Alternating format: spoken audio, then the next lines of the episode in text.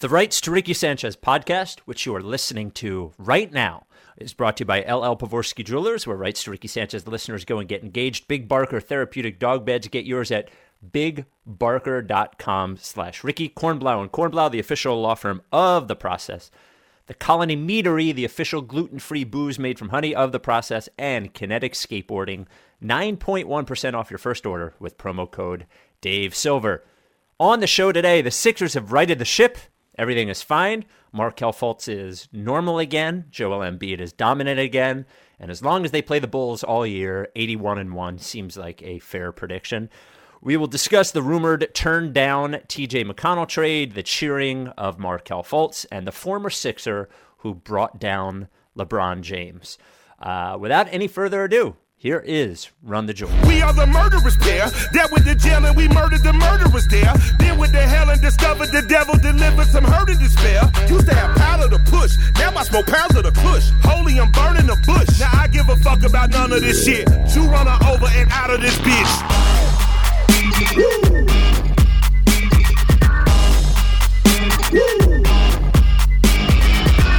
Step into the spotlight.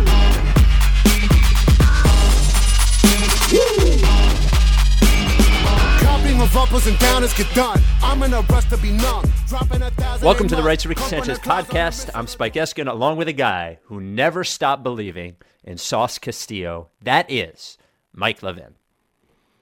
Wow. Hi, Mike. What a start to a, a very Nick Stauskas season. I'm so happy Yep. for him. There Yes. Was a, there was a nice profile in The Athletic about how, like, he found the love of his life and now is dominant in Portland. It's great. Yep. It's great. He was feeling it.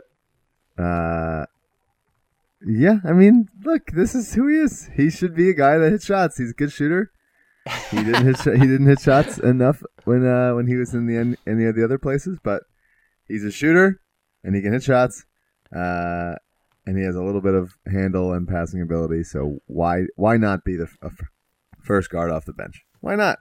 Stauskas. Love love seeing him take down LeBron in his Lakers debut. A very Nick Stauskas moment, and it aligns perfectly with. I would say that Portland is sort of my. The Trailblazers are a little bit my non-Sixers team. If I had to pick a non-Sixers team, I uh, I I really enjoy Damian Lillard. I think Evan Turner is hilarious. Um, Nick Stauskas being valuable in any way, shape, or form on the Trailblazers would be awesome for me. Now, if you remember correctly, he did start off his Nets career very, uh, not Nets, yeah, yeah, Brooklyn Nets career very, very hot from three. Sure. Uh, uh, but I believe in him now. He just needed a little time to grow into his body to um, get the NBA timing down, and I believe this is the beginning of a new Nick Stauskas for everyone. Yes. The Stauskas podcast is here. I'm thrilled. Uh, by the way, I have just, holy cow, I've just received word that I don't know what the topic is, but at some point this podcast, we will have 60 seconds with Tony, Tony to Tony. The return of Tony T. He is back. This actually aligns with our Willie Green Apple Podcast five star review. I do. I just got the text message uh, with the audio. I don't know what it says, but at some point later on, we'll introduce 60 seconds of Tony T. So that is very big for us. Excellent. uh, I just with- I just also want to say Yeah. uh, there's so much history in a Nick Stauskas, Evan Turner, Mo Harkless lineup, and I just want to take a moment to appreciate Yep. the process, men and women gone by, yeah. because yep, that yep. is that, that is some that is some real. Each each of those guys makes me emotional in, in very different ways. Yeah, for sure, for sure. Well, Evan Turner is a guy who, as as you know, I rallied against pretty hard toward the end of his career here, or I, Yeah. I think I turned on him at a certain point, and I was like, "Get him out of here." Um, one of the one of the biggest Ricky, Ricky arguments. Yes, was Evan Turner versus uh, Dion Waiters, hilariously. and but the, uh, the inexplicably still in the league and still like competing. I think we were both wrong and right both at the right, same time. both wrong. Yep, Yeah. yep. That was it was perfect. Uh, but Evan Turner, like since hit, So I was talking, I forget in the off. Oh, I think it was with Ike Reese in the office, and we were talking about like Fultz, and it led to, um, like led to what I said about him and Evan Turner. We were talking about Evan Turner, and we were laughing about how Evan Turner, like Evan Turner's issue, completely the opposite of Fultz, is that Evan Turner has like no lack of confidence whatsoever, like in any way, shape, or form. Maybe the most confident guy in all of the league once he was off the Sixers, I like it a lot. Like I love everything about Evan Turner. I love his sense of humor. I love his like thinking he's a 10 when he's a really a 5. Uh, as not a Sixer, I think Evan Turner is a wonderful NBA player. I love his existence. Just not here. Yeah. Well, I feel that way about a lot of guys. Yeah, we do need, and I think I don't think it was any of the segments that we had ever brought up as a possibility, but I think we do need a regular former Sixer segment here on the pod, like a former process Sixer segment here on the pod, right? Yeah, it seems it. like there's enough of them. There's a hundred of them out there. So, the Willie Green Apple Podcast five star review of the week. We are up to 1,876 on the way to 2,000. When we get to 2,000, I'll do a podcast reading all of the reviews from 1,000 to 2,000. This one comes from Benny Dubs. The subject line is Are you down with TTT? RTRS hit its peak with the appearance of Tony, Tony to Tony. It's been all downhill since. Bring back Tony or lose your coveted five star review. Love the pod, but seriously, I need more TTT. And there we go. Um, we have the, just so you know, we have the 60 seconds. Do you just want to do it here? just want to like put it here. Sure. The Tony, Tony to Tony. Get All right. out of the way. So what? so our 60 seconds from Tony, Tony to Tony, who is a friend of Amos Lee's. We've been negotiating with Tony for a long time to get him back on the pod since Amos's appearance on the pod. This is a 60 seconds with Tony, Tony to Tony about the cheers for Markelle Fultz and the sour milk spike and sunshine Mike. That is the topic. And uh, so we don't even know what it is. So we won't know until post. So here it is. All right, there it was. I hope Wait, it was good. I, we gotta we gotta listen to it.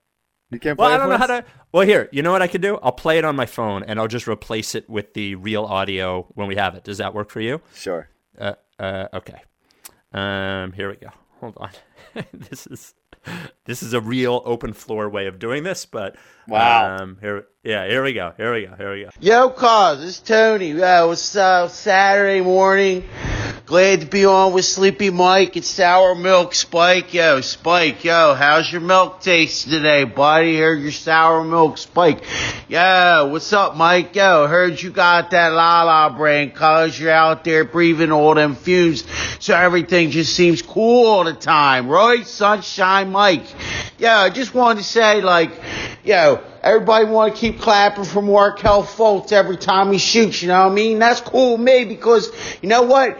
Every time I take a shot and I'm on playground, people be clapping for me too. So, you know what I mean? I'm like, yo, keep clapping cause, yo, Rudy, yo, you know what I mean? Like, I'm down for that. So every time, yo, every time like Markelle Fultz take a shot, I'm at home, I be yelling out real loud out my windows. You know what I mean? I'm like, yo, keep shooting, Cal. Keep shooting, cuz. Yo, you guys have a good day, alright? Yo, Sour Milk Spike, Sunshine Mike, yo, you guys keep it real. Keep fighting. keep fighting. That's, that's good, man. That's good. there we go. Keep shooting. Well, that leads us in perfectly to our uh, our first topic of the day. Love Tony, Tony to Tony. I can't believe we're paying him for that. The uh, so Sixers win uh, against the Bulls. We'll get into some actual basketball part of it, but the uh, the proof that the internet will find a way to fight about just about anything is the ability to fight over Sixers fans. Probably in one of their finest moments in actually Philadelphia sports fan history, take Markelle Fultz, the number one overall pick, who came in as the missing piece, who we traded an extra first round pick for, who misses an entire year because he forgets how to shoot, and then comes back in looking marginally better and unsure of himself. And for some reason, in some way, Philadelphia fans say, fuck it. Like, we are 100% behind this kid and are going to cheer everything he does and uh, and ends up being a point of contention. I was in the building for it, and I have to tell you, like it almost I'm being honest, like brought a tear to my eye, like how behind him everybody was. Um, even with the like the shoot stuff. I don't know. I like I thought it was a a pretty cool moment for everybody. You?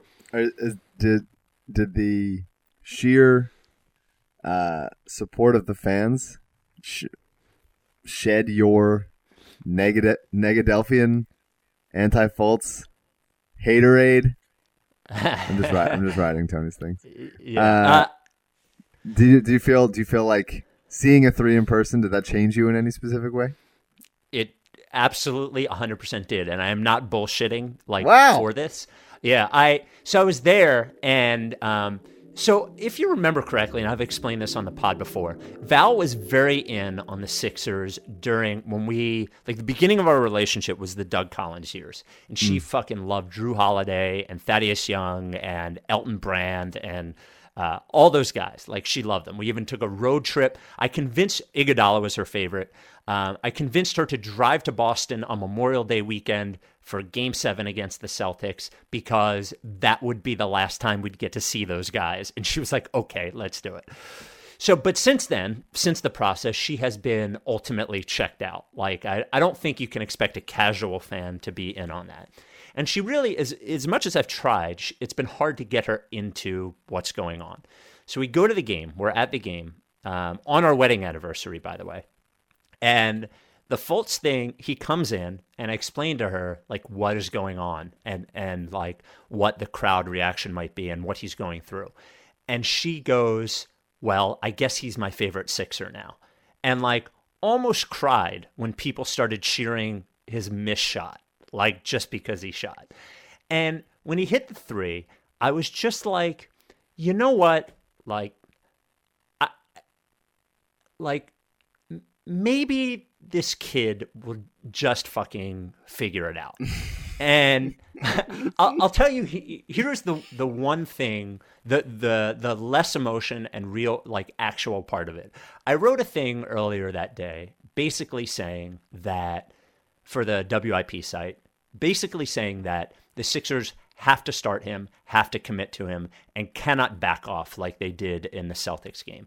Like, if they want him to be good or be valuable, those are the only ways they can do it. And if they have to sacrifice games doing so, they have to do it. Like, they have no choice but to do it. Um, and like, just watching it, like, especially at home, thinking, like, maybe at some point, like the support and like the the realization because truly what it becomes to me whether he is talented enough to be as good as we hope i don't know. Like i legitimately don't know.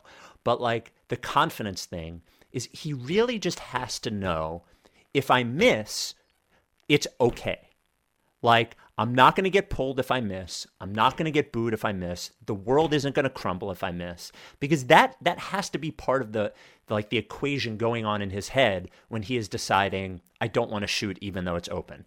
It ha- it has to be like that that's what everybody does when they decide not to do something that is risky is like what happens if I fail? What happens if I fail? And the answer has to be in his head, nothing like nothing will happen. Like if i miss the shot then i miss the shot. And and like i thought that moment hopefully implanted like the seed in his head that like if i shoot and i miss it nothing will happen. Like it it i'll just miss the shot. Like i've missed a million shots playing basketball. I've never not missed shots. I've always missed shots. So i thought to myself like maybe just maybe the support of everyone will will like sort of egg him on into thinking it is not the end of the world if he misses shots. And hopefully with that the comfort in shooting the right way comes back because it still looks janky when it's uh like when he's set it doesn't look right to me, but yes, so that's what happened to me. Wow, what a Sorry, that was the long answer. what a turn! No, I mean that's a, almost an argument for like going to the games, watching the games with your own eyes, and being Yeah. turned by the by the sheer willpower of the crowd. Man, I mean, yeah, the three was the three was awesome. It was it was the thing that you sort of never think you'll see, right? It's like someone daring him to shoot, standing ten feet behind him, and saying, "Go, go for it," and him say finally being like, "Okay," and he took a dribble and he knew it went in. He started backpedaling. It was right away, and I was like, "Yeah, do that, do that. It's a, you're a different player if you do." Uh, and so that was a great moment. And so there were obviously that and a couple other moments in the in the fourth were really nice. Uh, that little lefty, little lefty thing off the glass on the drive that that was really inspiring to me. Almost as inspiring as the as the three because Yeah. there was i mean i hate i hate doing this but i always do it like i watched him so much at washington i have memories of just being just totally spellbound by how good he was how quick how he seemed to just glide through the court and get wherever Yeah. he wanted and rise up over people and find the angles all these like just very impressive things for for such a young guy at the time and i have seen almost none of that with the Sixers. And we talk about the jump shot because that's the most important thing and that and that sets up the rest of his game. But truly he looks the only part where he looks you know, actually his defense has been pretty good, I'd say. Obviously learning curve and everything, off ball stuff. But fighting through screens and, and, and catching up with guys and, and trying to go for blocks, like that's better than he looked in college defensively. And offensively he just looks nothing like that guy. He looks nothing like it. He's like Yeah. sluggish. He with the ball in his hands, he's sort of like going through the motions a little bit. When the ball's not in his hands, he's kind of just standing there. Like Yep. sometimes he cuts, not always. Like it, it's just not. There's not much that, and even in Washington, like I, there really was times when he would, uh, when like David Crisp had the ball or whatever, that he would kind of check out a little bit. I thought it was just because they were a pretty bad team and he didn't have much help, so he was kind of just carrying the load. And and and when it wasn't his turn to do it, he was kind of like, all right, give me give me a possession off. But here it's like it just seems like he's just clearly not comfortable. And I don't want to do the armchair psychologist stuff, and I hate doing like body language police, but But it's It- real on this it's one. it it's seems definitely and, real. and it's Yeah. and it's hard to like diagnose from here, and I, and I don't know what's going on in his head, or I don't know what the team's telling him, or what his doctors are telling him, any of those things, or the people around him. But it's just it's such a confidence thing, like it's such a confidence thing, and we just I, the only way that that's gonna get to the next level is for him to play, and and get that back, and so it to me the left that lefty kiss off the glass was the first time that I'd seen him like really just get get to whatever spot he wanted and find the angle and easily go in. There was a bunch of like even even the shots that he took thus far to this point in his career, like they would still like roll in in a weird way. Like it, it just like went came off the off his hand weird and like rattled in in like an unsatisfying way. Just like this was clean, got to the spot, like almost Kyrie level of just like I have this angle and I can, I'm gonna take it and uh, you know, there's a lot. There's still a long, long way to go. I don't think he's very long. Yeah. close to the player that they drafted yet. But I think the only way that that they're going to be able to find out if he can be that guy is to just keep playing him and and let those moments happen like last night. And he played the most moments uh, he ever had in his life in in, the, in his career, 32.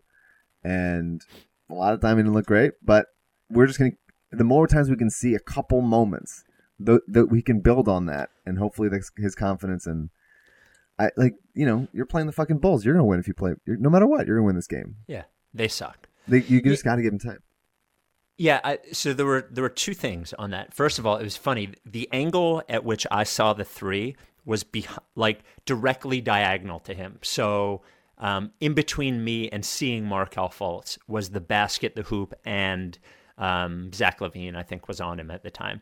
Uh, so I didn't. I only saw the ball in the air. Then when I saw the replay and saw that he did the like the um, the dribble, dribble, dribble, sort of, so it was off the dribble and not set. Yeah. I was like, oh, there's there's that thing that he needs to do so he can feel comfortable enough to shoot it. Um, I thought it was just he just lined up and shot it. Um, and to your point about playing him, and like one of the things that that that I I think in the the long term uh, like sort of like uh, equation of all of this in obtaining the third star, right? Obtaining the third star is either through um, free agency, uh, it it is Markelle Fultz through a trade or through the draft. And we're all pretty much under the illusion that, or under the understanding that the draft thing is is Like, let's throw that out for now because we're, we're not drafting high anymore. It's a low percentage play. Well, but you know what I'm saying. Like, let's just, for the sake of argument, say that i- that is the hardest. That is a hard one at this point. It, it it's does it's seem certainly like, it does not. seem like the Kings are going to be the worst team in the West. but that would only be. give us a 14% chance of of getting even getting that pick in the first place. So four six four um, because- one four six eleven one six eleven. What was it? Yeah, one six eleven. One six one six eleven. Yeah, but let's. I'm I'm just trying to like give the whole picture here. Free agency, um, like really the decision you're making here is if you don't play him and you make the team better for now, are you making yourself more attractive to a free agent because you look better now? Or, and I don't really think that matters. I think either somebody's going to choose us or they're not. It's still a, a low percentage play. I agree What it that. comes down to is like you make your chances of obtaining a third star either in a trade or it being Markelle Fultz much better, still low, but much better if you can show that he is normal again. Like if if if it ends up being a trade and he becomes normal, he instantly becomes your most valuable asset as in a trade. Mm-hmm. Or if he becomes better than you think, quicker than you think, there is your guy on a controlled salary for the next three years, and you can get more creative in other things that you do.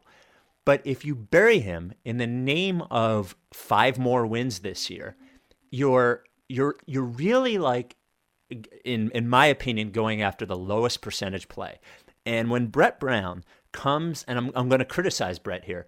His pregame comments that everything is up in the air um, in terms of Markelle starting and it's a day-to-day thing is like Look, man, if you say, I remember when Chip Kelly was like, hey, Nick Foles is our starter for the next 100 years. And you know what happens? If you choose not to start him, like, who fucking cares? Coaches lie all the time, things change all the time. So instead of saying it's up in the air, just saying, just say he's the starter. Markelle Fultz is the starter. That's what it is. And and stop like hedging and stop not playing him in the second half because things get tough and you're playing Boston is just fucking play him. Play him, play him, play him, play him, play him. And if it turns out that he never gets it back, then you are in no worse position than you are now because I don't believe he has any trade value now. And he's certainly not adding anything on the court in, in a real sense right now. So, like, like you know what I mean? Like, the worst thing that happens if you play him is you lose a few more games and it turns out he doesn't get it back. But like the upside is just so high. Exactly. If he looks good again, they have to fucking play him. They Yeah, every time every time he plays or does anything, there's the conversation of like, okay, what's his trade value now? Like, has it changed? Like every single time. And Right. So I, hopefully that Yeah. dissipates as the year goes on. I do agree that right now he has essentially no trade value. Not like he's as as valuable as like Amir Johnson. I think it's just teams are just going to be like, I I'm not going to give you the thing that you want out of it, and You want. Yeah. and you're not going to want the thing that I am giving you. So it's just never. You're still. We've been in this like middle area with him.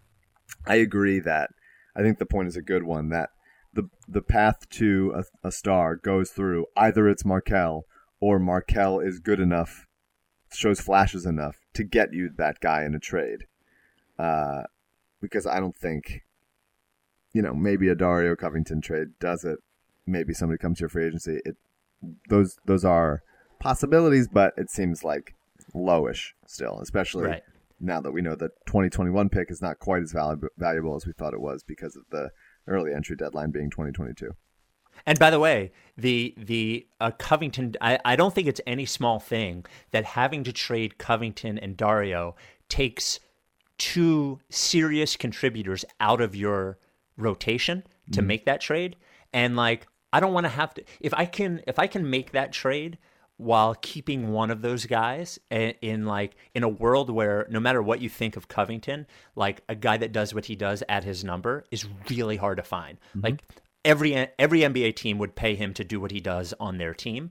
To in a like and Dario right now at least is on a, a rookie deal and uh, produces I think like more than his rookie deal is valued at.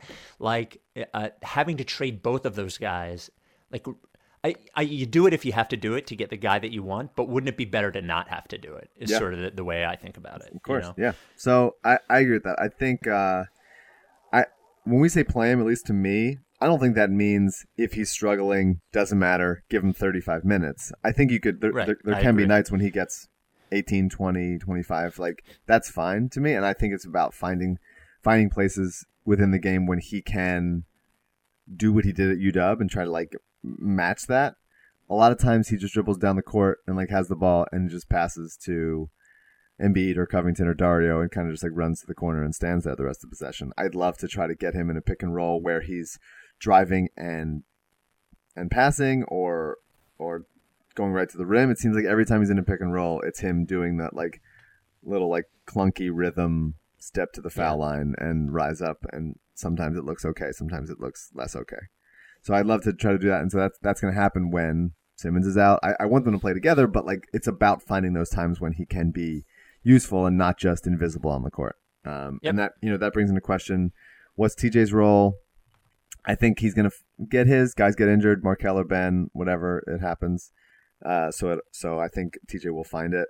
Um, we can talk about the trade possibility, but I I think you know he TJ played almost five minutes in the first half and then didn't play the rest of the game against Chicago, and that's interesting. I don't think he minds. You know, I think he wants to play obviously, but he gets it, and he is the you know integral And- per- perfect teammate. So I think he's like on board with giving Markelle the space and everything. But And, and Uh, part of that is- is a function of the game and their opportunity to give Markelle minutes Yeah. when the game was no longer in question. I think, and they tr- and they is the tried to sit Simmons and Embiid for a lot of the fourth quarter, and the the bench right now just without Chandler Muscala like just isn't strong enough to Yep.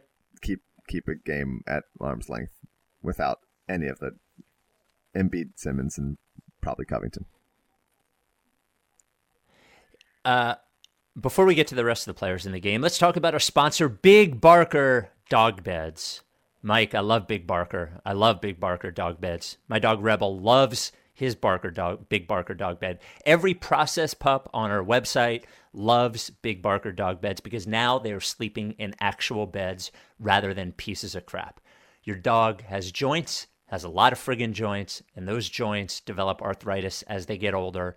That is why it is important that you put that dog in a bed that supports those joints and allows that dog to feel a little bit better than he felt before, he or she. Big Barker therapeutic dog beds engineered specifically for dogs to get more comfortable as they age, especially big dogs, dogs 50 pounds and over. You know what I like to say, man? 80% of them develop arthritis as they age. You There's a big that. barker for I love saying it. Big barker, there's a big barker for every size dog. My dog Rebel is not 50 pounds, he's only 40 pounds. How many pounds is Donovan? Do you know? Mm, he gets chubby sometimes, so I'd say in the Yeah. low twenties. Okay. But, but comfortable. Everyone's comfortable. Comfortable and athletic. want- He's got Donovan's like a Ray Felton level. Like still has, still has. He can still get up. Yeah. He's, he's like, Yeah. he's nine at this point. He can still get up, but he, uh, you know, he puts on the weight. Uh, get your Big Barker with the free Ricky upgrade. A Big Barker cover with a tastefully embroidered Rights Ricky Sanchez logo by going to bigbarker.com slash Ricky. Bigbarker.com slash Ricky. Your dog deserves it. If you love your dog, you're going to put them on a correct bed. 10 year warranty. The foam won't flatten or they will replace it for free. A one year at home trial. Try it for a full year. If you don't like it, if your dog doesn't like it, not only will they give you your money back, but they will pay UPS to return it. Handmade in the USA. Love it. BigBarker.com slash Ricky. Big Barker dog beds. Woo woo. Wow. Pretty aggressive. Yeah, Pretty mix it up. Uh, all right. The um, couple of other things from that game. Uh, a great uh, Landry Shamet game. Just sort of like the, just seeing how how nice that uh, seeing like a guy who will hit the three pointer when the three pointer is open is a really like comforting thought. I think. You know, it is And, nice. Uh, yeah, it re- really is. It feels great to see that. So yeah, the- he just looks the- like he looks just like a player. He looks like a player. Yep. Uh, he, I, you know, I think that I'm going to say something here. I think he is a, I think he is what Oh boy. we wanted Stauskas to be. I think this is the guy Yeah, that we, we want. It's like he played mostly point guard at Wichita State once Fred VanVleet was gone, and can certainly handle a little bit. Has uh, a little bit of leaping ability, uh, bouncy around the around screens, and I was really impressed with his defense against Chicago. I thought he did a nice job of contesting and and moving through screens. I think there's some still off ball concerns. That seems to be really like every young player's problem. It's just like they get lost off the ball sometimes, um, which I get. It's complicated defensive schemes and stuff. Um, but I, I was just impressed across the board. Across the board, impressed. Uh, the fact that they can have somebody come in and do JJ things when JJ's not in there, and occasionally have them both be in there, and you know just wreak havoc around, just like have action all over the court and make it tough for the defense. It's great. That was a great pick. I can't endorse it enough, especially because I was not that high on Landry coming out of college, and uh, I was wrong. He's doing great. This is a nice, Yeah. what a nice thing. An, a, a, like this is when's the last like contributing right away non like lottery pick for this team? It's incredible. Yeah. Is it, and, is it Jerami and- Grant? And even him was like that was you know he took a while to get going. Is it? That's I like Well, KJ, I mean, KJ and- and McDaniels th- before they traded for him. What, what- Yeah, and, and and by the way, at that point, none of that really counted because everybody got a chance. like right. everybody competed at that point. And this is a, I would say, the blessing in disguise um, thing of Chandler being hurt. You know, uh, would be that Brett has to lean on. Not that I don't think he'd play Shamet, but it certainly opens up min- minutes for Shamet. And you know, the little process moment in all of us wants to see the young guys play to see if they're any good. And Always. seeing him, yep, seeing him hit shots was was great. Uh, Embiid was a monster in that game. By the way, uh, how annoying is it? Me or is Bobby Portis one of the most annoying players to look at? Like he seems like he's such a dickhead. I would he's, not. de- he's definitely would- out of his mind for sure. Uh, Yeah, I- he's never missed a shot against the Sixers for sure. No, he definitely hasn't. Uh, but Embiid looked fucking great. Like Embiid looked like an animal, hitting those, hitting the twelve and fifteen footers, uh, muscling people down low, looking like an, an animal on defense. Was just a fantastic Embiid game. I think he had 30, 12, and two, or 30, 12, and three, something like that. Was Yeah, well, this is we we talked about getting Embiid easy shots and having him giving him an easy game. This was like a very very easy, low contact, not like ridiculous, thirty points on fourteen shots. Just like got to the line, got fouled a little bit, hit some jumpers, didn't hit any threes. I still, I, there's still some debate as like people wanting him to take them or not. I, I think he has to take those shots. I think he Yeah. has to. I think he's got to get better, and especially if him and Simmons want to share the court together, as we talked about. Like he needs to be able to. Simmons has to be able to drive and kick out to Embiid sometimes, and not just be clog the lane. That doesn't say that that he shouldn't roll with Simmons sometimes and try to catch lobs and stuff. But I think it just has to be a part of his game, and he's only going to get better at it by doing it. Well, and by the way, even at 31%, which is what he was at last year, that's not really a negative shot. You know, it, uh, I, people don't want to hear it, and, uh, but like 30, 31% from three as opposed to a post up is not really like a bad shot. And if what he bottoms out at, now look, I don't want him shooting six a game at, at 31% from three, but I, if that is his baseline, is if that is the basement of what he's going to hit, even if he never gets better, I want him to keep taking them. And then the possibility, because he is so skilled, of him getting better shooting threes by shooting more of them. Like I just believe in it. He's got a really soft touch. He's got a, a really uh, natural I- implies that it he just is that way, but his shot looks right, and it doesn't look like he struggles to shoot shoot it that way. So I, I believe in his shot being I believe in him being a 34 or 35 percent three point shooter pretty easily actually. Yeah, So, and every and everybody talks about, and this was truly tragic, and you didn't have to deal with this because you were at the game, but having to having to listen to Reggie Miller twice in a row to start the season is really, really fucking me up. But everybody talks about, oh, and this is every broadcast that's not uh, the local one. It's oh, you're making the defense's life so much easier for Embiid when he steps out and doesn't go inside and just like bang on him. But like no, as you're as every national broadcast will tell you, now it is no minutes restriction. Uh, he's gonna be playing thirty five ish minutes a night. He needs to like conserve some of his energy sometimes, and if he can step outside and not have to run all the way down to the post, punch a guy in the face forty five times to get position, and then like get banged on, like that's that'll that'll make things harder for him. So I'm totally fine with occasionally him stretching the defense out, allowing allowing driving lanes, and getting better at that shot. I think that's that is important to him becoming a full like unstoppable weapon. And and uh like and we'll get to this later because I want to talk about this later, but also if if Ben Simmons to be effective at this current point needs to drive into the lane or operate in the post, it does give Ben Simmons an opportunity if they have to do some a lot of your turn my turn stuff which they're going to have to do mm-hmm. it gives it gives Ben Simmons a turn which he needs or does, but like not not that Simmons is like hungry to score more points or whatever but like to keep him engaged and and also to make use of what he is good at at this point and Embiid standing at the three point line is helpful for that and him actually shooting those shots whether he is making 31% or 36% does mean like it's funny as poorly as he shot them every time he does that fake the guy comes at him every time mm-hmm. Eh, you know the guy guarding him comes at him and that opens that up so i think it's important that he does it for a number of reasons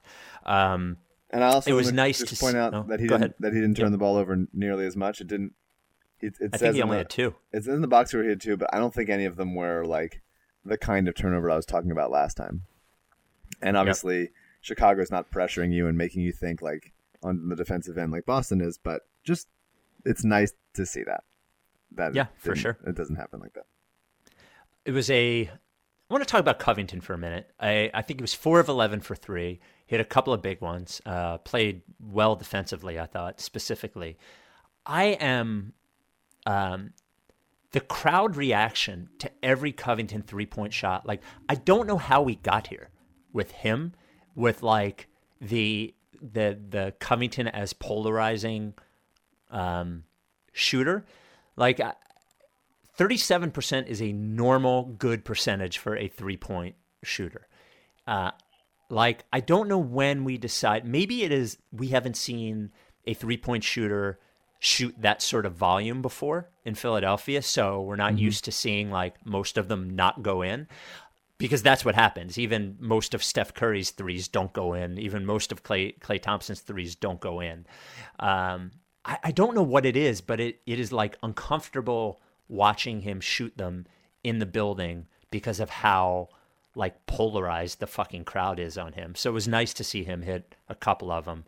Um, it's so weird. I just, I guess I don't, I know I am a, a, a biased uh, observer in this case, but I, I, don't I don't necessarily get the reaction to him. I just don't get it.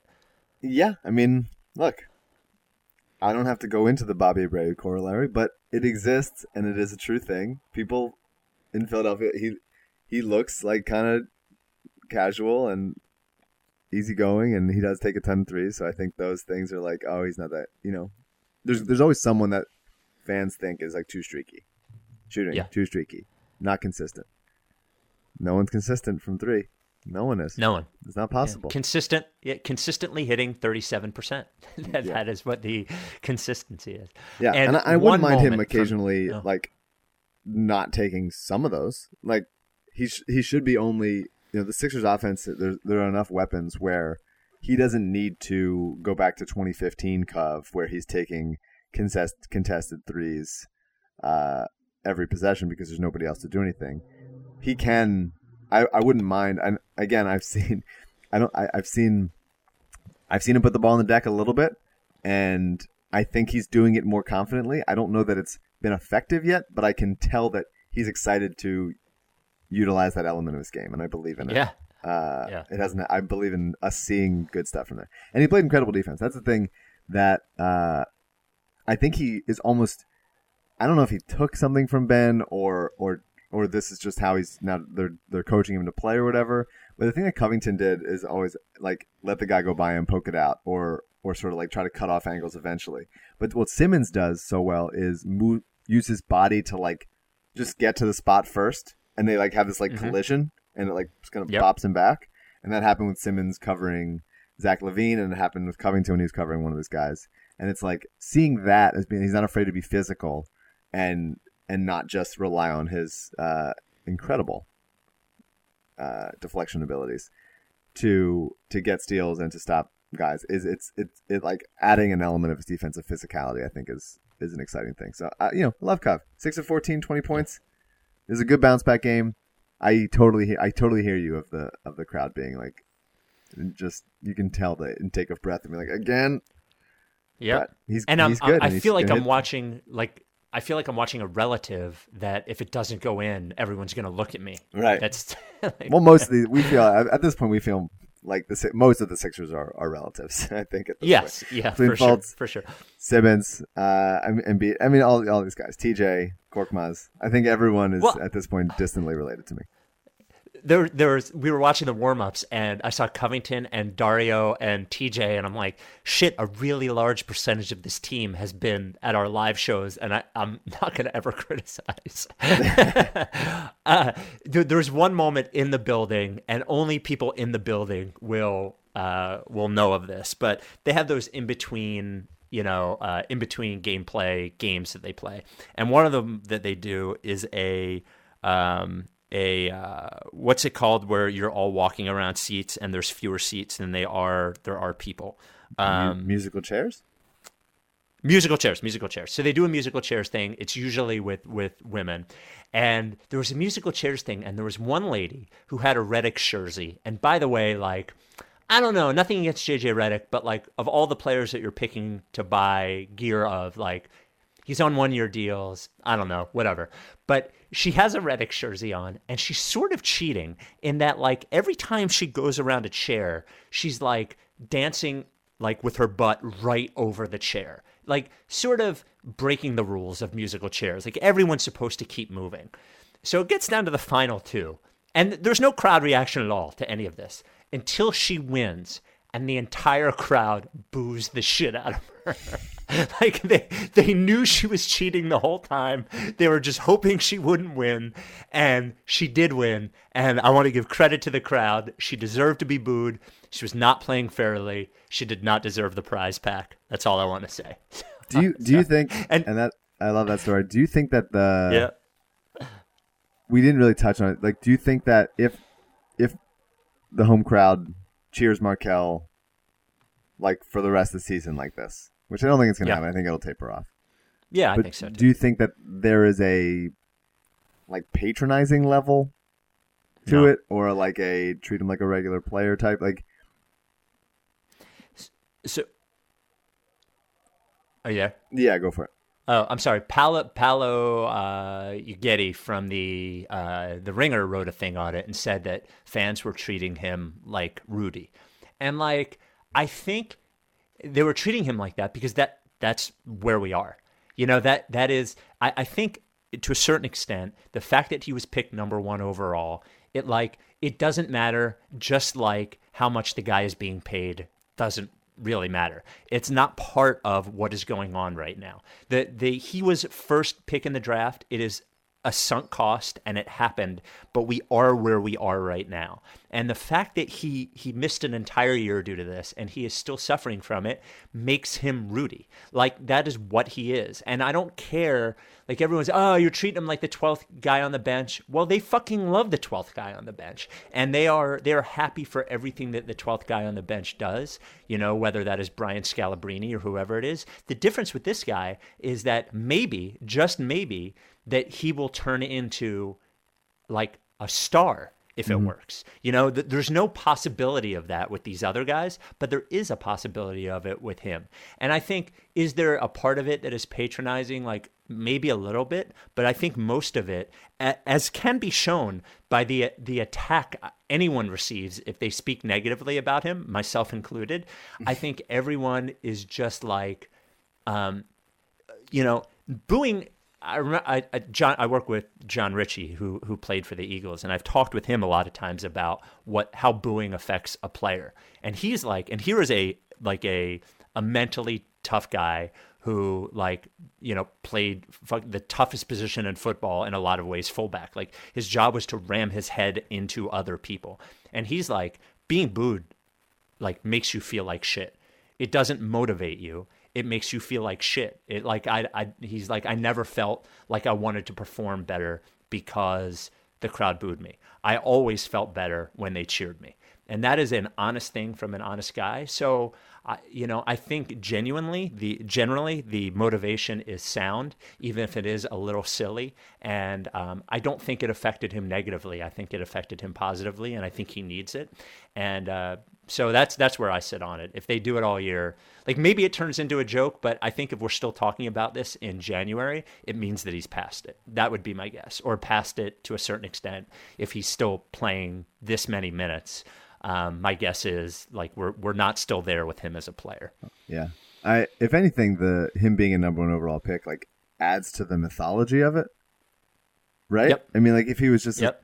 late second and he came in and like forgot to be like, oh, they cut him. He's not. We don't have to care about him. It's like, okay, he lost it. He he can't shoot from NBA range. So like him being the number one overall pick, like pretty much consensus. It to Yep. me was it, it adds it adds to like just how unprecedented and unusual this whole thing is. Uh, so yeah, I'm fine with it. Cheer him. Let him get excited. We we, we Yeah. wrote him a get well card. Yeah, and he by the way, he loved it. He took Yeah. a picture with it. you know, like great. like you know, the fact that he did that means that he you know, he he needs all the support he can get. And I um it will not stop me from like being apprehensive when he doesn't look good, but I I will never criticize the way that they're treating him, especially to his face and especially in the game, because I think it operates positively. Speaking of positively, um, I would say the most positive, well, I guess I'm just tied for last in that in U and AU. Um, Andrew Unterberger, uh, who writes for Rights to RickySanchez.com, and all of his appearances are brought to us by Kinetic Skateboarding. Now, I made a purchase from KineticSkateboarding.com this week. I bought a Thrasher hoodie. I've been told that there is a, a, a thought among skateboarding kids that if you wear Thrasher gear and are not a skateboarder, then they fucking hate you and might beat you up. But I am ready to take that risk. Well, as a as a Um, forty something going around Yeah. skate parks with the teens, you might get beat up anyway. That's a good point, and I might deserve it. Uh, they don't just have skateboards, uh, awesome clothes and sneakers that you're not going to find anywhere else. Converse, Nikes, uh, Vans, all that stuff. KineticSkateboarding.com. Promo code Dave Silver, all one word for 9.1% off. Brings to us Andrew Unterberger. AU. Uh, what's up, buddy? Hey, dudes. Uh, you know, been been, been an interesting week. Yeah, so AU has, I don't even know how to uh, bring it. So AU um, has had a tough week. We have not talked about it publicly, but uh, Andrew's father, Glenn, uh, passed away um, earlier this week, and uh, he's been dealing with that. All, somehow wound up with a bold predictions column from AU this week, even even so. Um, but AU has been dealing with that all week, and we, I know Mike and I, because we've been aware of it, have been, uh, we've been, you know, with you uh, in spirit all week, and are are really hopeful that your family is is doing the best they can to get through it. Yeah, th- th- that's much appreciated. Uh, you guys have been great, and uh, I really appreciate you giving me a chance to come on and say a few words about my father. So, is it all right if I do that now? Yeah, yeah, go ahead. Please. All right. So, as you mentioned, uh, my father, Glenn Unterberger, died very unexpectedly uh, on Sunday uh, at the age of 65.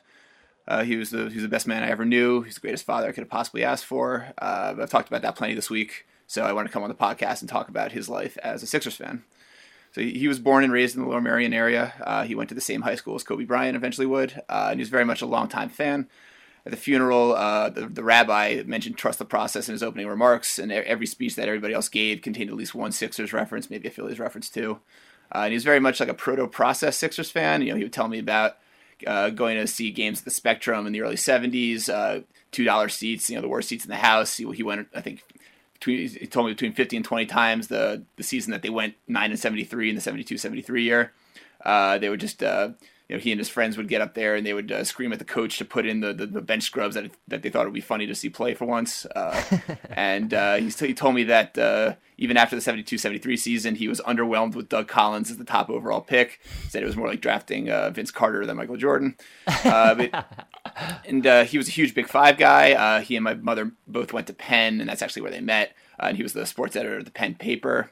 Uh, and they actually went to the, the Final Four game that the, that that the Penn Quakers made, I think, in 1979, when they got they got uh, destroyed by Magic Johnson's Michigan State team.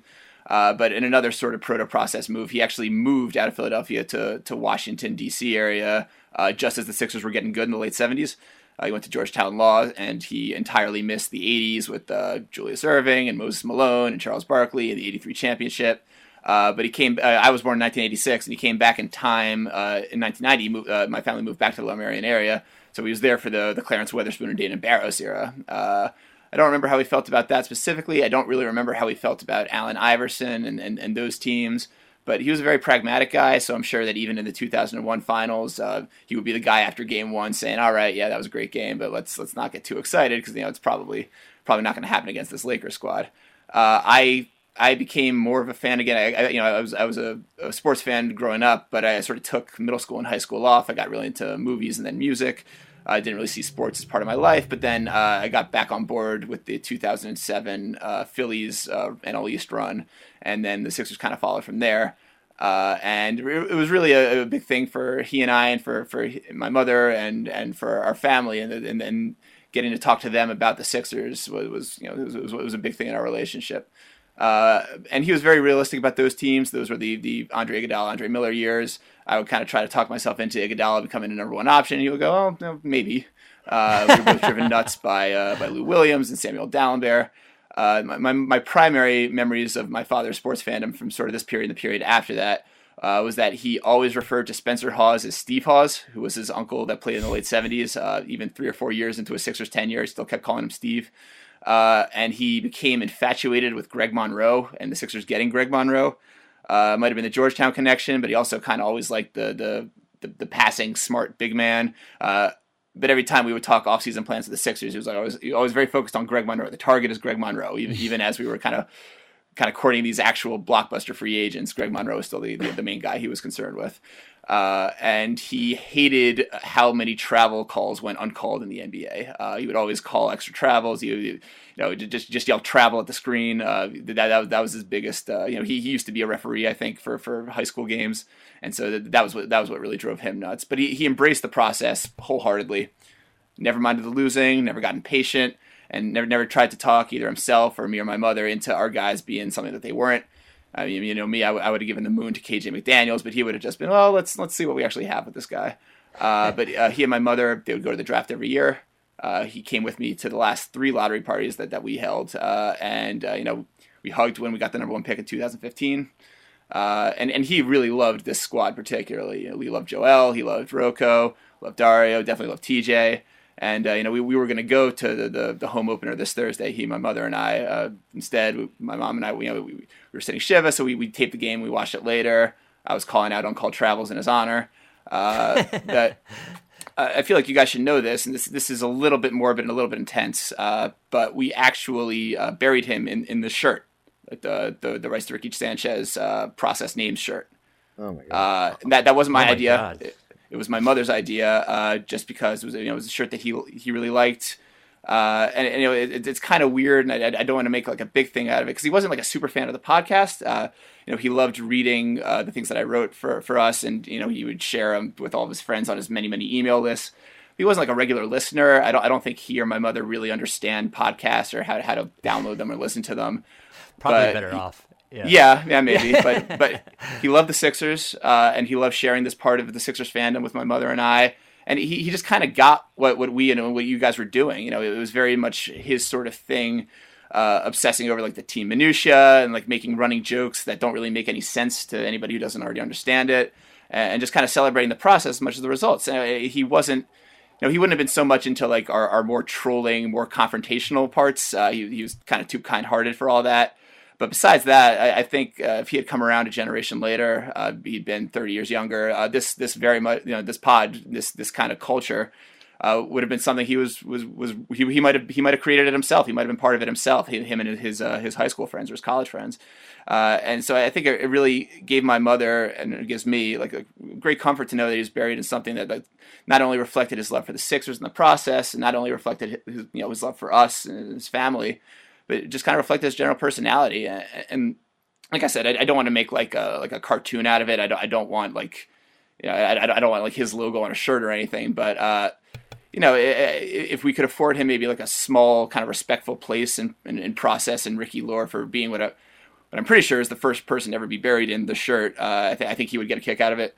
uh, and he and he deserved it because he was he really was as true a Sixers fan and a process truster as anybody. Wow. Um, I thank you for that. I, I mean, not, not the for all of that. I think, um, like in that service, I believe there were actually four trust the processes. So you're selling it a little bit short. I think it, Yeah, it was mentioned, yeah, by not only the rabbi, but I, I think your your mom as well, who also suggested, and it made me feel guilty for not.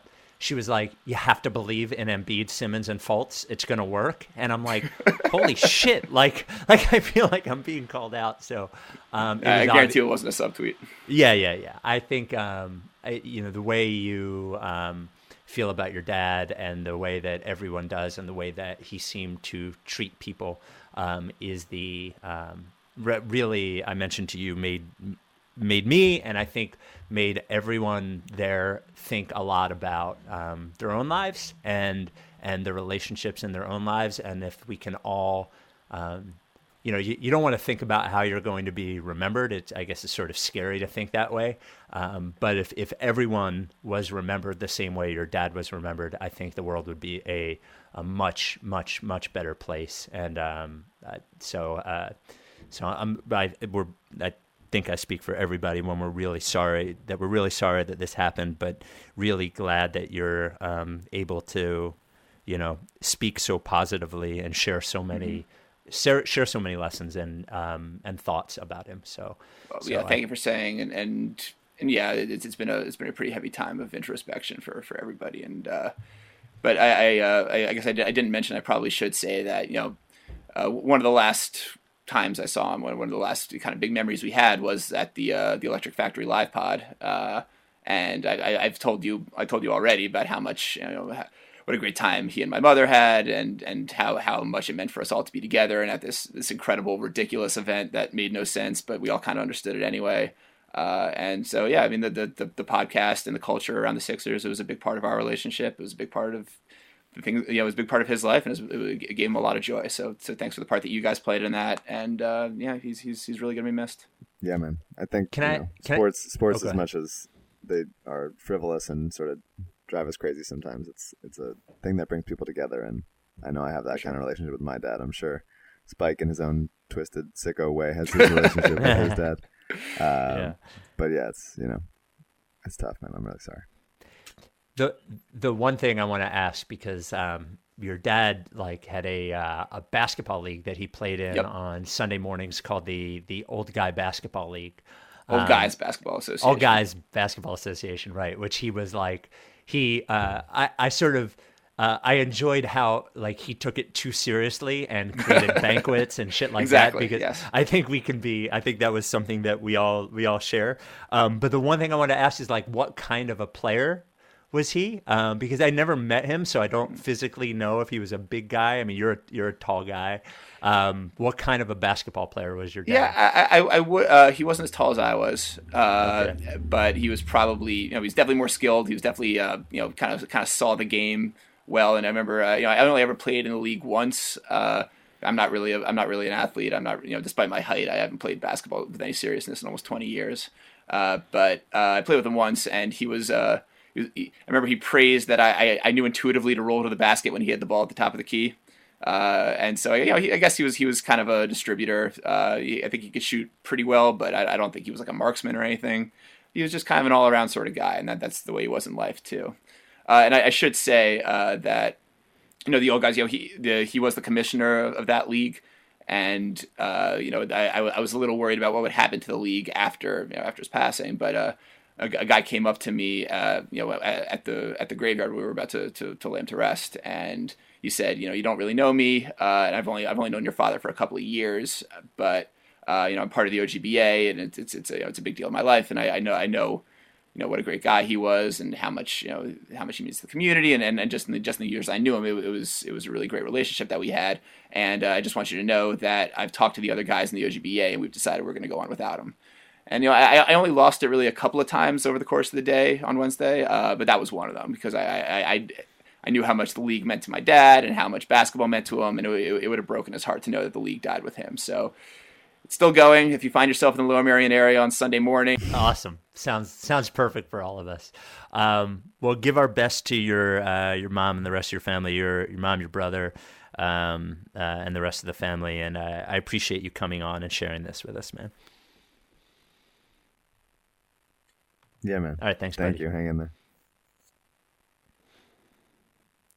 Um, yeah, AU. Um, uh, give our best to him, his family, and uh, uh, like I, I, think I, I, mentioned to you, um, I've never like, um, you know, I'm not like a big funeral or guy or anything, but I've never learned so much about somebody um, as at uh, his dad's. So I thought it was cool that they all gave so much background, and I, uh, I also think it's cool they love basketball so much. And to your point about sports being a unifier, like it divides us so much, it's a good reminder about how much it can unify us as well. Yeah. Do you think it's it should be weirder for us or for Mac Koshwal that he was buried in a shirt with his name on it? Well, uh, definitely weirder for us. Um, okay. Matt Koshwal, I don't even think we could explain it to him, but it is certainly a, you know, that is one of the shirts that has never been reprinted because it is two sided, and two sided was always a problem for us. But um, maybe, maybe, just maybe, um, we bring that shirt back the shirt with all of the names on the back, so everyone can uh, can enjoy that. Yeah, it's uh, both an honor and also um, really uh, really strange to hear that he was, but but certainly an honor more than anything else. Yeah. So, um, do you want to? We have a couple more things we want to get to. I want to make sure we get to them. Do you have time to get to them? Yeah. Um, okay, so I'm gonna. So Zach Lowe, Zach Lowe was on Adrian Wojnarowski's podcast, the Woj Pod, and they talked about uh, the Simmons and Embiid thing, which is not an article about the relationship, but I think Zach Lowe and um, and Adrian Wojnarowski talking about it on a podcast counts as one for the over under.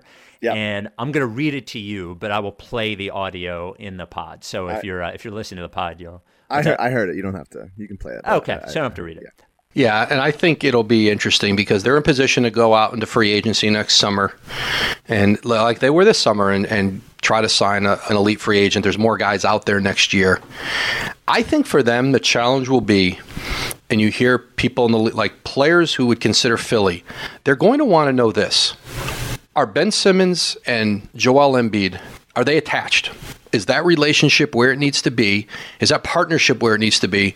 Because if you're going to be the third guy coming in, you don't want to walk into something where you're in the middle of something. And I'm not saying, listen, I think they would all agree they're not close. You don't have to be close, but it's got to be a really good working partnership. And I think that's the messaging. I think those two, as much as anything, they're like as an organization. And I think it was a big part of their interviews in the GM process. They asked that question to candidates about free agency. And, and, and I think one of the things that kept coming back to them from candidates was more important than who the GM is and maybe even who the coach is. Where are Simmons and Embiid? Are they attached? Are they connected? Because that's what's going to impact getting that third star. Yeah, and you know, people are going to hear that. Philly fans are going to hear that and think, "Oh, here goes the media," you know, trying to do the Westbrook Durant thing again. And I'm like, it. I mean, the Sixers have talked about it openly. Like JJ was on my podcast, said, you know, it's it's some. I don't remember what he said, but he didn't poo poo the entire idea that it's something everyone is just kind of watching. I, I don't think they're close and they're just sort of watching it and seeing how it goes. And I think part of it, again, uh, in terms of like there being such a huge fundamental question about Fultz's game, Simmons is also a very unusual player. It's unusual to have a lead ball handler who is hesitant to take elbow jumpers, even. And it's it means that he wants to live in the post a little bit, which is where Joel wants to live. It means that a Simmons Embiid pick and roll is just a strange animal that has never become a like steady steady part of their diet, and that's the simplest way for a ball handler and a big man to complement each other, and they, they can do it, but it's not like they run twenty a game. It's it's just it's they're, just a very strange for such a talented team that won fifty whatever last year. They're just a, it's a strange team. Okay, so um, essentially, like you know, they are. So this will come. So now we're after it. Now you've heard it. Um, they open, uh, open floor it, again. Yep. The uh, essentially what it is what they're saying and what we have heard that it is not a problem but it is also something that everybody is um, is uh, very intent on. And I, obviously, the the interesting thing I thought that Woj brought up the idea of incoming free agents wanting to feel confident in in that relationship, both when we say relationship, it, it does mean all things, right? Like it doesn't just mean that they have to be buddies. And it is one of the things that we talked about on the pod. And they actually talked for a long time on the Ringer NBA pod, thanks to our friend Chris Ryan for bringing it up. But the, the on court fit of them is so important for them to feel like the other one makes them better, not just because they are good, but because they specifically make them better. And that is one of the, I would say, it is one of the most, if not the most important thing of of the season. Yeah, for sure. I mean, look, I think that there's just not that many guys this early in their career on their on their first team that are already this good. You know, in NBA history, at least in like the modern era, I think like it's it's Westbrook and Durant, and I mean even Shaq and Kobe. That was not Shaq's first team. So like they're they're these guys are growing up in the league at the same time, and Embiid obviously had injury stuff and you know he ties to the previous regime and Simmons also sat his first year and there's you know they're they're there's a lot there's a lot going on in their lives all the time but I don't to me it's like being mindful of that relationship working and wanting that relationship to work doesn't mean it's not. And I just think people are reading into it way more than they should be. And I think that there's like somebody talks about it and then it's like oh that's a fun topic. And then we're going to talk about it. And it, it's sort of like the media sort of spins it around and it snowballs and it's become this like oh Embiid and Simmons but like there hasn't been any single report of any feud whatsoever any argument any moment in time when they were like heatedly disagreeing about something or like talking behind each other's backs like there's been none of that and I'll just say as a guy that knows him a little bit, I've never heard him say anything bad about him. So like there's it's to me it's like yes, be mindful of it. These are your two best players. You need them to get along and be on the same page, especially important in in courting free agents, in getting guys to to want to come here to to buy into the to what Brett is doing here and, and feeling like they're the last piece here if it's not Markelle, even if it is Markelle and it's somebody else that still wants to come here and be and add to that. But I don't think that just means that like there's an inherent problem already. I think I think it's just it's become one of those things that has become a narrative and a snowballed thing without actually having the basis of a of a a real tangible problem yet. So while I'm I think it's good to be mindful of it. I don't think it's I don't think it's real yet, and I think people are just whipping themselves up into a frenzy because it's a fun thing to talk about. Um, I sort of disagree with your last point. I think um, I I would I would gather um, I like I, I hate I would just say that uh, it is not a thing that is invisible, I guess. Like I, I agree with you in that the there is no dislike, but it is important to look back at KD and Westbrook and know that because everybody goes, well, they didn't really complement each other, and like the answer is yes. Like like KD felt um, felt I think in a lot of ways like the the lack of complementary um, thing to their games was a reason that he could go somewhere else. Like he he said at with the Warrior, like when he went to the Warriors, that playing the way that they played was something that he was looking forward to. And that didn't mean and and of course it became it into a thing. Everybody turned it into a KD versus Westbrook personality thing, which it might have been a little bit, but I think most of it was he looked back at the previous 7 years or however long they played together and goes, "You know what? Like like this isn't making me my best me." And I think what what I would say is that I believe that um, that they are conscious of it being important that these guys feel like they are making each other better on the court. That doesn't yeah. mean that they're not, right? right. It, it, doesn't mean that they haven't taken steps, and it doesn't mean because we haven't seen Simmons pick and rolls yet that they're not working on it. Mm-hmm. But I think everyone involved, from the team to the, the the camps around both guys, realize that the future of both of them is is immeasurably better if they are together and they they're making each other better, mm-hmm. right? Mm-hmm. Like they're both so skilled and so good that if they can find a way to make each other better, then then everything is better. You know, then the future is better. Then they don't have to worry about you know making a decision come free agency, and you know, and and uh, like I think just for for basketball's sake, if for no other reason. Um, but that that sort of like is a domino effect with everything else. So I would say that um, you know, no, there's like no ill will. I think it is fair to say that everyone knows that like they're also not. It's not like a Kyle Lowry, DeMar DeRozan situation where like the the fucking sad video of Kyle Oh, Lowry doing the DeMar DeRozan that so fucking high five before the game. Oh, that Jesus, so like a summer camp or something. Like that is weird. It's not that, um, but I, I think like you know the idea that they need to make each other better is is present with everybody, and it should be. It should be. You would you should want your two players to make each other better. Absolutely. Like that. That is a, a really common thing. I just think that sometimes, like, obviously, sometimes when there's smoke, there's fire, but sometimes there's just a smoke machine. Like, yeah, I I, don't it's think it's a, al- yeah. always it, always the case that there's. I think there's, it is something to be mindful of, but not like a real like problem yes. or or something to be like super concerned about yet. Yep. So I don't know. Um, we'll talk about the TJ McConnell potential trade and Amir Johnson roasting an enemy of the of, of the podcast coming up. But first, let's talk about our um, our other sponsor, Kornblau and Kornblau, the official law firm of the process.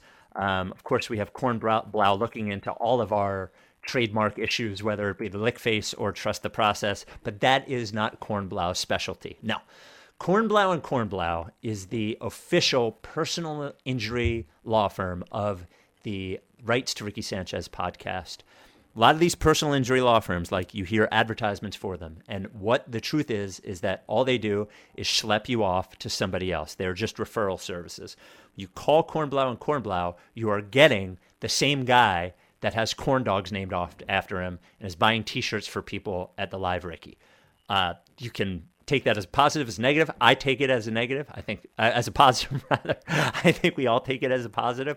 Kornblau and Kornblau has been a, a personal injury law firm in the Delaware Valley for 40 years now, getting some of the biggest results of anybody in the area. Medical malpractice is their specialty, but any personal injury, you know, we've heard uh, from listeners who have had car accidents, um, have had slip and fall incidents, injured at work, whatever it is, Kornblau is going to take care of you um, and is going to make a, a process that is normally really nerve wracking and shitty a good one.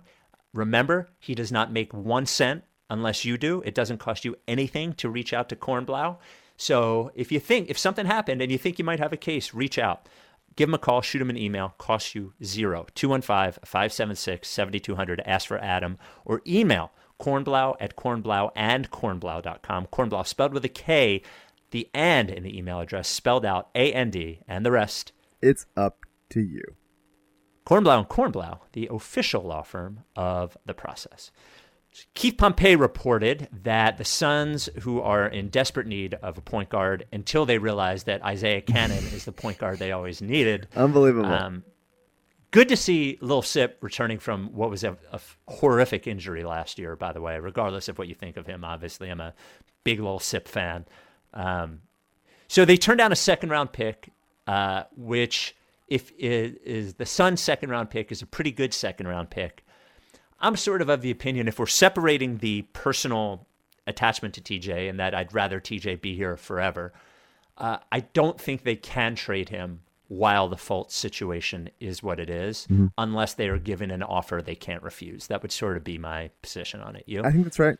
Yeah, I think it's just the the negatives of, you know, they're they're primed to win this season, and obviously, hopefully, they get better in future seasons. But they're the East is open now. They can be one of the top three, four teams. Like, go get it now, and uh, trading him for an early second is it'd be great value for a guy that's expiring after this year. Um, and on the on the Woj Lowe Pod, they talked about maybe extending TJ and but possibly not wanting to eat into his eat into their cap space. I don't. I sort of don't think they're going to extend him this year. I think they'll wait to see, just to have flexibility.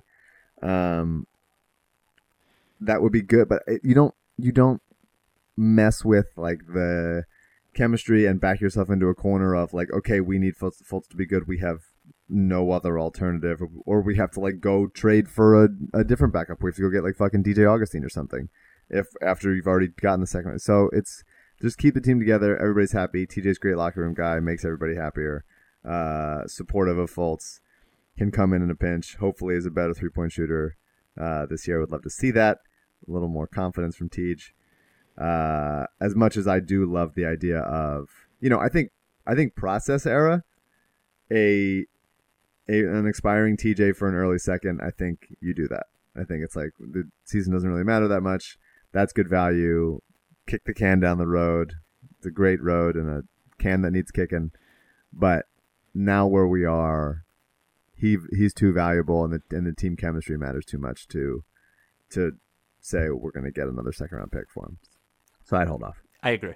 Yeah, I, I would hold off, and and like really, whatever deal you have is probably going to be there at the deadline. And I, I, do think some of the numbers that people are throwing out there for TJ extension, like eight or ten million a year, like I, I, I think he's a four million dollar a year guy. I, I don't I don't think anyone is under any illusion that TJ is more than that. That that is my opinion. I, for TJ's sake, I hope I'm wrong. For the Sixers' sake, I hope I'm right. But I think as a backup point guard, the three four million dollars is probably um, probably the right the right number. Mm-hmm. Yeah, maybe. Yeah, maybe. Uh, one um, one thing before we get to the Amir thing, people keep talking about. I I almost tweeted about this, but I people keep talking about the the Simmons and Ingram debate still exists. People, a lot of people say oh, yeah, they talked about it in the pod. I know. Hey, you of, wrote about it. A lot of people, Brandon Ingram, they're not sure he's better. Like, could he be better? Like, a lot of scouts aren't convinced that Simmons is better. And in this, within that argument, there's the given, and it's just accepted by people that Brandon Ingram is a better shooter, which he is, and and a good shooter and a great shooter, and potentially like elite. And guys, that's not true. He's not. He is right now not a good shooter. He is he's gotten a ton of open looks at the foul line. He for three consecutive seasons at Duke in his first two years in the league shot in the 60 60% range, in the like 65 or 66 percent. That's not good. Just because you're tall and skinny does not mean that you're Kevin Durant. You're Kevin Durant. You're not. It doesn't mean it. Kevin Durant hits shots yeah. at a r- ridiculous rate. And I think someone I forget who, who it was said like maybe Nick Batum is a closer comp for for Ingram um, because Nick Batum also can create a little bit, move the ball. Nick Batum, a better shooter, has shot in above 80% from the line his entire career. And Ingram is just not there yet. I think he can get there. I think he's an impressive player. Uh, the combination of, of length and just he, he's not obviously like a, a, a, wide guy, but he's stronger than he looks, and he can get to the rim. But he's not crazy athletic. He's not crazy fast. he's not a crazy good shooter. I struggle to find what he's legitimately good at right now. Now He's playing with LeBron James, and he will get better, and LeBron will make him look better. But the idea that he's potentially better than Simmons right now, unless he changes so much to his game and actually becomes the shooter people somehow believe him to be, he's not even close to Simmons. Simmons is better at every aspect of the game except for shooting, which Ingram isn't that good at. Yeah, I think it is the I, I'm a little higher on Ingram as a concept than I think you are, but it is really the idea of Ingram that people talk about, not the actual Ingram. And I think what, what you're noting is that the idea of Ingram and the actual Ingram are a lot further away than anyone is giving credit for. Yeah, right? I, I, like I like Ingram for sure. I definitely yeah. do. And I think he's got. I look. I kept him on my fantasy team, which is doing very well. Thank you for asking. By the way, but he's just not he's not the guy that they say he is yet, and he could become that guy. But Simmons right now, after one year in the league, is was a top 20, 25 player in the league, and is getting better, and continues to make plays that I've never seen anyone make before. And the idea that Ingram can improve his jumper to be like somehow elite all of a sudden, to me, is not a better chance than Simmons improving his jumper to be decent, and at least like something like okay enough to for people step off him. Like I, I just haven't seen it right now. I mean, Ingram shot well yeah. from three last year in very limited attempts, very limited attempts. Yeah, he shot I like a hundred like two a game. He sh- less. He shot like 104 threes on the season or something. Oh, okay. And I just don't. I think like he's going to shoot more this year. Obviously, uh, I think he's going to be a good player, but he's a he's a role player. He's never gonna make an All Star game. He's a role player. Oh, there now we get some takes. Never. fucking finally. Never make an Star game. Uh, I want to. I want to um, also announce that I will be um, writing a, a Brandon Ingram television show um, that. Uh, Didn't you make this joke last time? yeah, but I'm gonna keep making it. All right. Um, one quick thing before we get to the Amir Johnson thing is, and I don't know where this was, whether it was in a podcast or writing. I think it was in a podcast. But uh, Ham Sinky, which is one of the scariest accounts on Twitter, in that he hears, he or she hears or sees everything and remembers everything, whether it was in a podcast, written, everything ever. Uh, from Woj, um, Adam Silver on, on Adam Silver. Phoenix traded the rights to Miami's unprotected 2021 first round pick to Philadelphia in June, and the moving of that valued pick played some part in pushing the proposed rule change to 2022, league sources said. Ugh. Fu- fuck Adam Silver. Fuck him from here to eternity. That guy, uh, like, if everyone thinks that like my number one enemy is either Colangelo, they are wrong. The the the worst in this because he he presents as um, virtuous and good is is Dave Silver, who is a fucking fraud is a is so concerned with being right and making sure what the Sixers did here and and making moves to better your future are not um, are not uh, rewarded because all he cares about is current uh, money that they can make because of gambling. Is he is a fucking fraud, um, and he like I will expose and continue to bring up what a fucking fraud he is for the rest of eternity. Um, he is a fraud. He is a fucking fraud. And like f- fraud in its most literal different definition, in that he presents as one thing and he is actually something else. So that is really annoying. Yeah. it's really annoying. Uh, Um, someone DM me about a conspiracy that uh, I think it was he said David Stern, uh, or I guess Adam Stern. I don't know. We're doing that.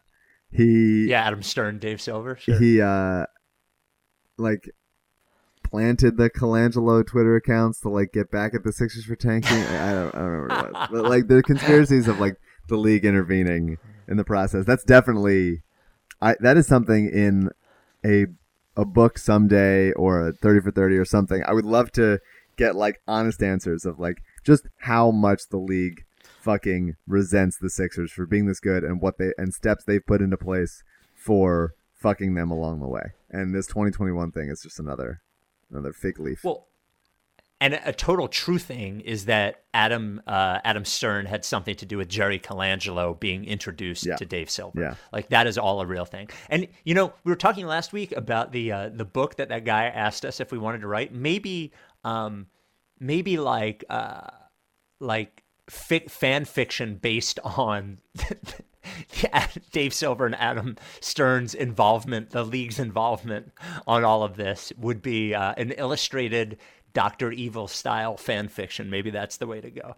Uh, in which case, neither of us have any ability to do that. But if there's somebody who wants to draw those things, that is that is fine with me. Um, the final thing we'll talk about is Amir Johnson, who is one of those vets that I think we both concur that we like. We like Amir Johnson. I like that he gives everyone high fives in the starting lineup. I like his tattoos. Um, I like his name, everything about him. So Derek seems like a- tweets like during the. Bulls game. Yes, absolutely. Um, still looking to do that interview with him and Wilson Chandler strictly about tattoos, maybe one day. Derek Bodner tweets during the Sixers Bulls, game Amir Johnson is going to have nightmares about Bobby Portis. Kevin O'Connor, uh, an obvious Celtics fan, but claims he is no longer a Celtics fan, chimes in Well, with at the ripe old, band at the ripe old age of like 24 or whatever the fuck he is. Like you know, you have perspective and you can separate your fandom from from your journalistic integrity. Right. Somehow Bill Simmons still can't do it at 52, but KOC has booted it at 24. KOC weighs in. Amir Johnson was cooked two seasons ago in Boston. I'm surprised he still gets minutes. And then fucking Amir Johnson was not tagged in any of it. Weighs in. Well, to all you fake Twitter basketball analysts, a long time ago, I realized people only understand from the level of their perception, only stuff you guys see on TV, Instagram, etc. You'll never understand the grind of any professional athlete. And then follows it up with a tweet to everyone saying, if you're going to talk about me, at me, I don't care. Like, I don't have that tweet, but it's like, let's get it on. Like, so you know, I think we one rule we agree on is if you're going to talk negatively about an athlete on Twitter, do not tag them in it. Right. Unless it's Amir Johnson who is saying, "Man up and fucking tag me, you coward." I think there was a time. So, like, I think early internet there was guys inexplicably responding to tweets about themselves, and Mo Speights did it to me once, by the way. yeah, and and doing it for a long time. I think even like through the 2000s, and then for a couple years, I think it went away. Where players are like, I don't, I don't, I tune all that out. I don't, I don't weigh in on that stuff. And then I think within the last like two years or something like that, it came back, and guys are like, no, fuck this. I get enough shit. I gotta, I gotta lash out at somebody. And I think you saw it with, uh, oh, there's somebody a couple of days ago that did it too. But anyway, Amir, just like, great, go after KOC all you want. Guy's fucking banned as Yep. hell. Yep. Now he's as banned as he's ever been. Um, I, I would like to announce officially the KOC is more fucking banned than he was before. You are banned. Um, Amir John, don't come at Amir Johnson like that. You're surprised he still gets minutes. I'm surprised anybody wants to read what you There write. you You, go, fucking fraud. there you go. Yeah. uh, how about Amir fucking two straight games, two hammer dunks, two like athletic Dunks. legs up, Yep. like in the lane, not not wide open dunks either. Neither of them were just were wide open. There were there was there were defenders within the area, and uh, I mean he doesn't look great aside from those two plays. Although last night he had uh, or whenever it was, he had 13 points, which is his third most point total with the Sixers. I think it's 16 was his career high, was his season high last week. Um, he yeah he doesn't. I I always love I love his touch inside. I think he's he doesn't doesn't get enough credit for that. Just sort of finishing with like these weird like sort of half hooks, but uh, doesn't look good on defense yet. And hopefully he gets there, gets his legs back under him, but definitely not. Uh, every every time the Sixers talk about him, at least privately, it's like, oh, he's so good around the rim defensively. They are they're really happy with the level of rim protection that he provides without Embiid. But at least the eye test in two games, he has not done that at all. I think guys are getting around him really easily. Jabari Parker got around him a bunch of times. Like um Antonio Blakeney got around him to like just get to the rim and scoot in. Like it just seemed seemed like very easy to get by him this time. So hopefully that comes together. It would be nice to have somebody behind Embiid who who can just keep the defense afloat without him without him in there. But they're clearly Which I thought he did last year, by the way. He I- did, I thought, he did. like, Uh, I thi- he was criticized a lot, but I thought he did a, a, a really solid job last year. Yeah, So, just not, uh, not quite the first two games. Hopefully, we see it. Um, last point, unless you have something else. no, Uh, so you so you do a lot of this. You have a uh, you have this thing where you talk about the last last week you talked about the guys that the the media and basketball Twitter think are fun, and you find them clearly unfun. Yes. Correct. Name a couple. Yeah, of- like Al guys. Horford. Al Horford, Marcus Gasol, those kinds of guys. And I'm Yep. if you're the fun police, I'm going to be the fun police police because to me, to me, what makes like the guys who aren't traditionally fun, like Derrick Jones Jr. is like obviously fun. Like he's incredible. I've never seen a guy jump like that.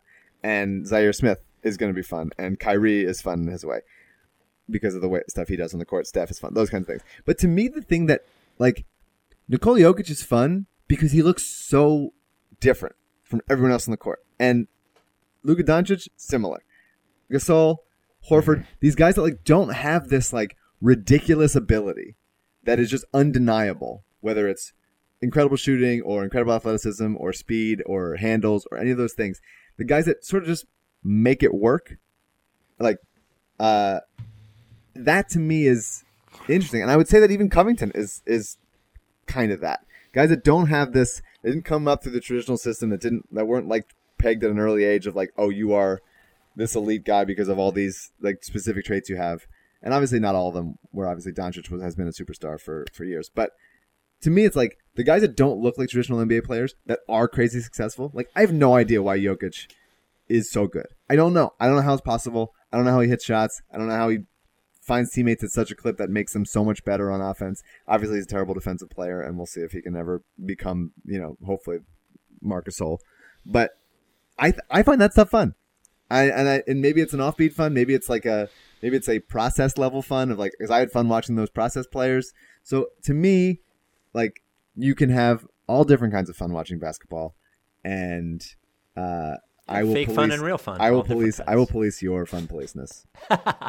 Well, one thing that's interesting about Covington is that the you know, and and you'll remember, like I like Covington from minute one. Yeah. Um, but it was be, and I think somebody brought up on a pod. I think after his second game, I said he was more valuable than MCW, which at the time was a pretty hot uh, take.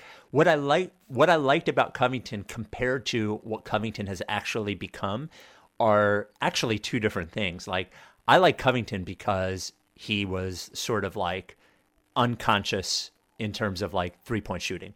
Like I like guys that will keep shooting whether it's going in or not. And he provided at the time, he was the literally the only good shooter on the Sixers and he made a an immediate difference. And him becoming like this great team defender and all that stuff is stuff I'm aware of.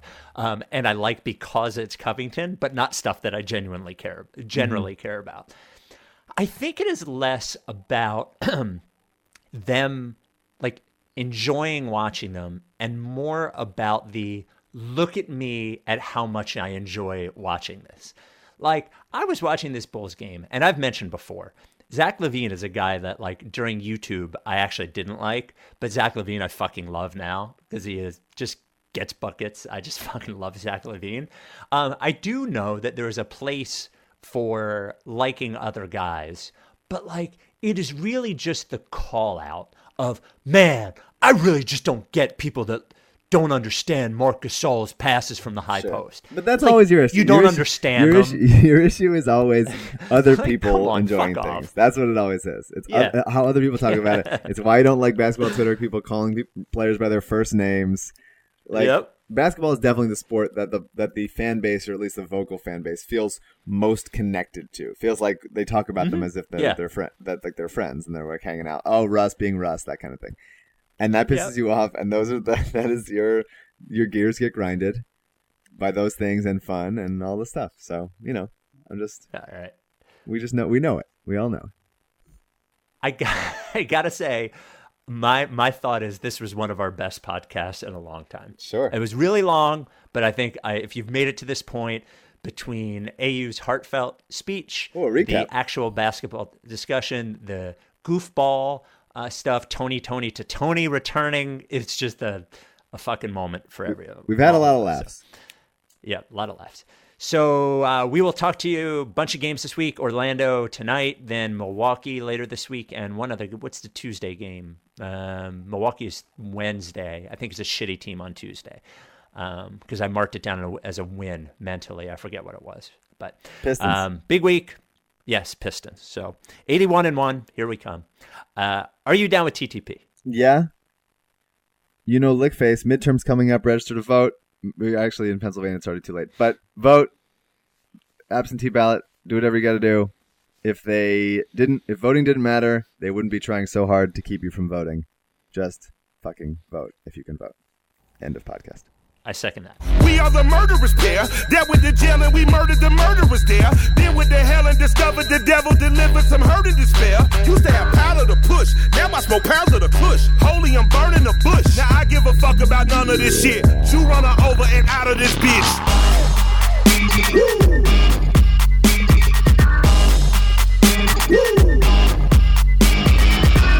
Step into the spotlight. Copying